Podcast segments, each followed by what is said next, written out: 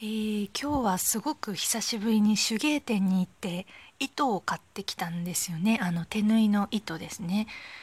あのなんでかっていうと1ヶ月くらい前にすごい素敵なタイトスカートを2つ買ったんですよ。もうすごい形が綺麗で最初あの白いスカート買ってあまりにもなんか自分の体型にぴったり合っててもうデザインもすっごい気に入ってしかもセールで50%オフになっていてで普段はあのすごい好きなんだけれどもちょっと高いなっていうブランドなんでちょっと定価だとさすがに手が出ないっていう価格だったんですけど50%オフになってるっていうことを知っていそいそ買いに行って。であまりに素敵だったんで後でネットでもう一色ネイビーも買うみたいなめちゃめちゃ気に入ったスカートがあって買ったんですよ。買ったはいいんですけど後から気づいたのが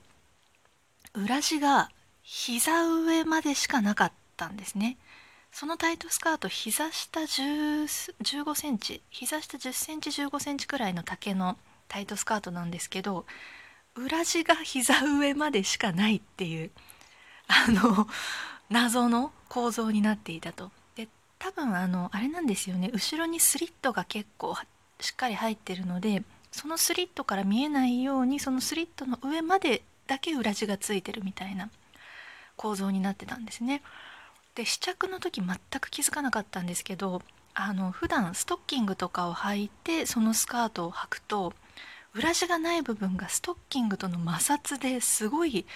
モソモソするんですよね。であの、まあ、歩けないほどじゃないけれども結構張り付いて歩きにくい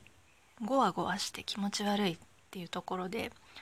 まあ、でもすっごい形もデザインも気に入ってるのでこれはどうしても履きたいと。であのお直しのお店で裏地をつけるっていうサービスがそういえばあったなと思ってあのまずはそれを検討したんですけどネットで見たらすごいもう7,000円とか8,000円するんですよ。びっくりしちゃったんですけどあの裏地をつけ直すってそんな高いんだと思ってなのでちょっとさすがに それは本末転倒なのでやめようと思ってアマゾンでペチコートを買って自分でその裏地を丈を伸ばそうと思ったんですねあのペチコートの生地を切ってその今ある裏地の下に継ぎ足してあの膝の部分摩擦が起こる部分も裏地があるように伸ばそうという作戦を立てたんですよ。であの今週の頭に あの裏地が無事届きまして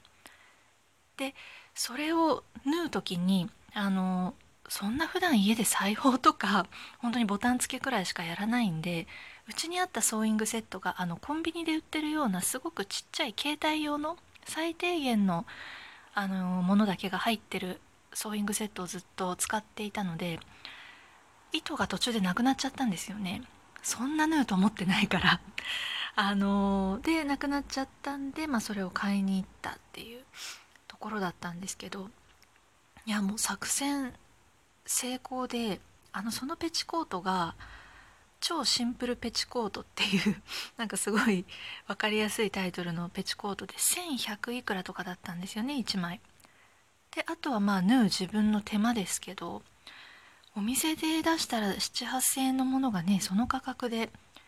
できたら最高ですよねうまいこと今のところネイビーだけやってみたんですけどなんか結構いい感じになってあの家で試着して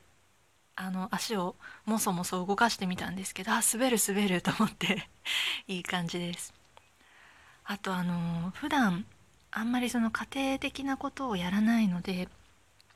今日久しぶりにあの手芸店に入った時になんかすごくワクワクしました。なんかあすごい女性らしいことしていると思って あの恥ずかしながらそんなことでワクワクしてしまいました。はい。なのであの白い方も白いペチコートも届いたのでちょっとあの拡張を進めたいと思います。はい。それでは今日も聞いていただきありがとうございました。浦富でした。